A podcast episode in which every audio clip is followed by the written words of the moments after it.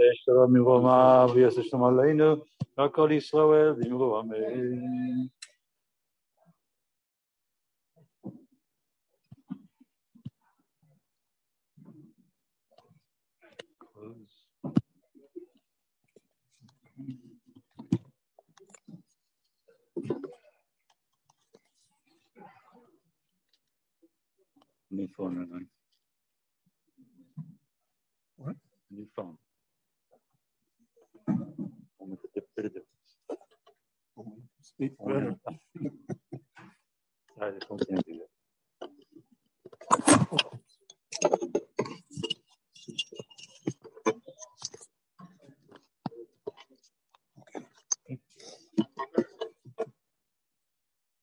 There's toes.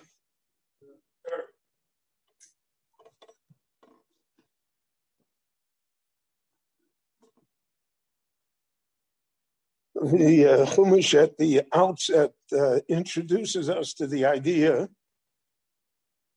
that I want to speak about at greater length than the Parsha here on Friday morning, but just an allusion to it here, uh, the idea of Itzivonu, that the Ribono Shel Olam begins the relationship with human beings with a discipline, with instructions, with commandments.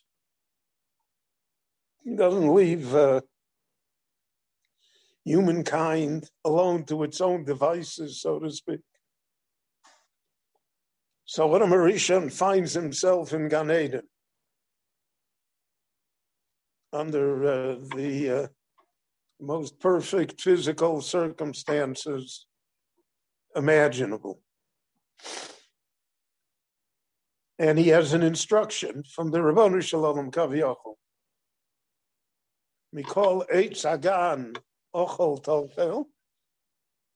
From all of the trees that exist here in this uh, wondrous garden, you can eat whatever you want.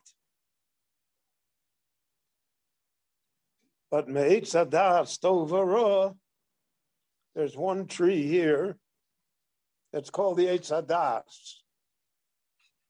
It's hard to define that. It- It's usually uh, defined in terms of knowledge. But I think uh, a more exact interpretation would be in terms of choice. Das is, uh, Chazal say, you mean das avdola minayin. If the, without das, there cannot be any choices. There cannot be any separations. So the Eitz Hadas is the medium by which um, Adam and all of his descendants, all human beings, have the ability to choose. And the Lord warns them don't eat from it. I will not prevent you from eating from it. But in the long run, it will be your undoing. Because the nature of human beings is never to make wise choices.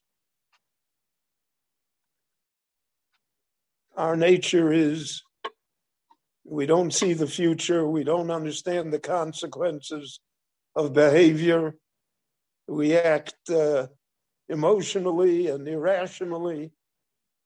So, how can we say that we make a wise choice? And uh, many times in life, uh, that's what we call luck or good fortune. I don't know why it turned out well. I did everything wrong and it turned out fine. And sometimes I do everything right and it turns out to be a disaster. So that was a choice that God gave. And uh, the story uh, with the Nochosh and with Chava. So uh, they come to eat from the Eitz Hadas. Now in the Torah it says Vayeda ha'odom v'ishto ki arumi meim. Odom and Chava were now aware that they were without clothes, that they were naked.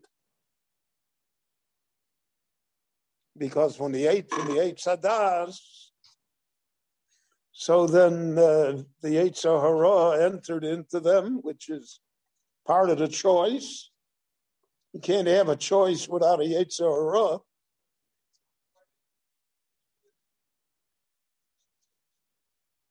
So, uh, because of that, they realized that they're a rumim.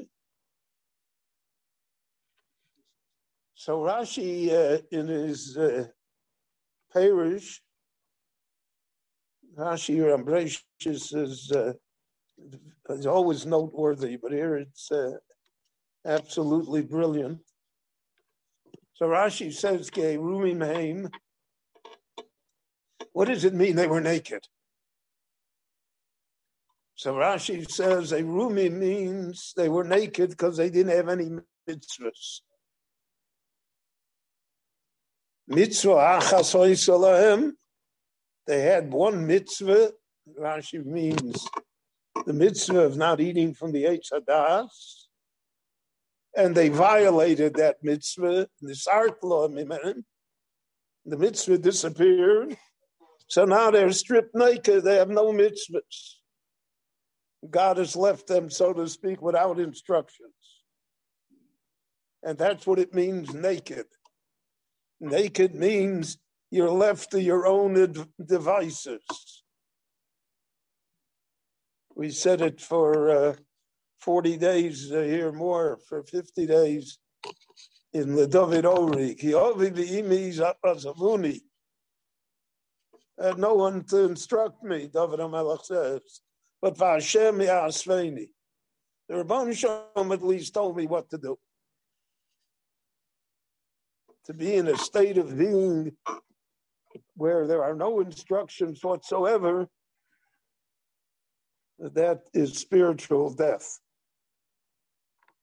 So the Meshech Chochma, Meir Simcha, in his great perush, the Chumash, raises here a fundamental question. Why does Rashi say mitzvah achas oisalahem? They had one mitzvah. They had another mitzvah, pru'ervu. That mitzvah remained. So they weren't naked from mitzvahs. They still had a mitzvah. So then why did Rashi say They're stripped of every mitzvah. So he says here a brilliant insight. He says once they ate from the Eitz Hadas, and once the Yetzer Hara entered within them, Purvu was no longer a mitzvah, was a desire, was an instinct. But it was no longer seen as a mitzvah.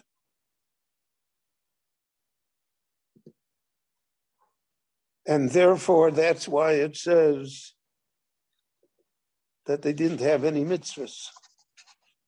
Because now Pru'ervu became a physical act, an act of emotion, but no longer purely an act of a mitzvah. And that description, therefore, of the evolution of how things become what they are is really the basis for understanding of mitzvahs. Chazal uh, complained about mitzvahs anoshim lumedes, mitzvahs that are habitual.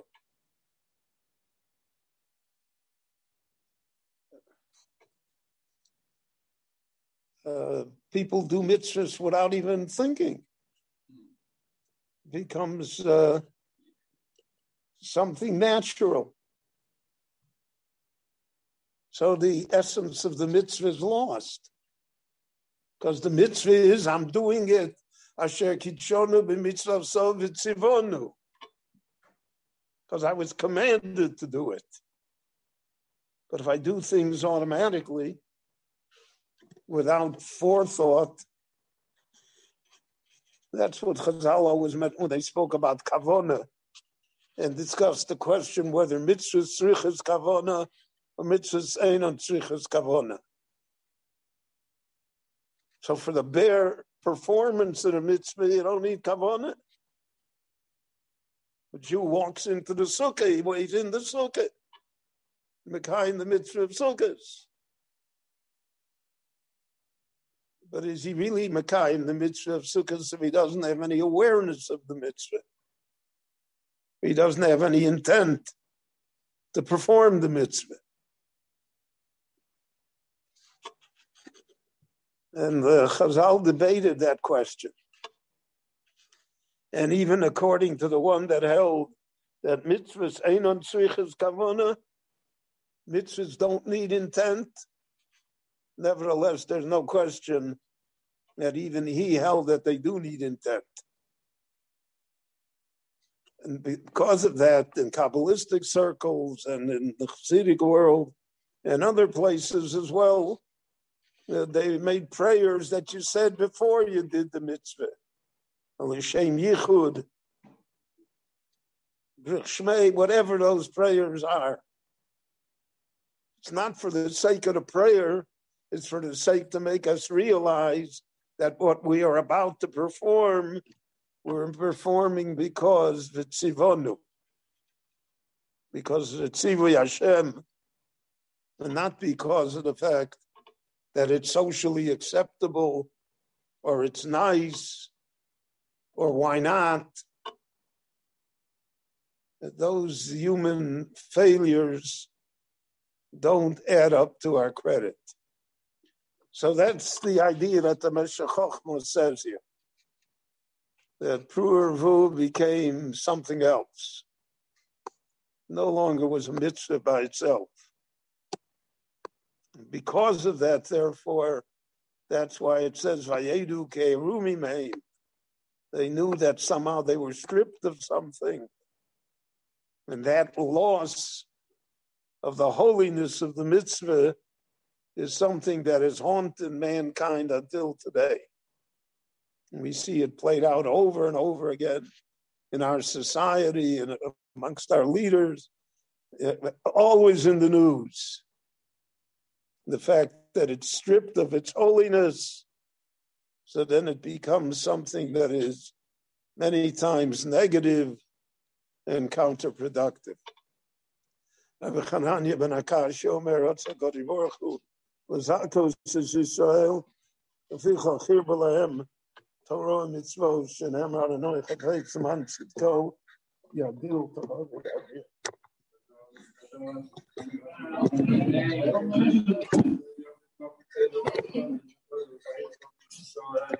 you.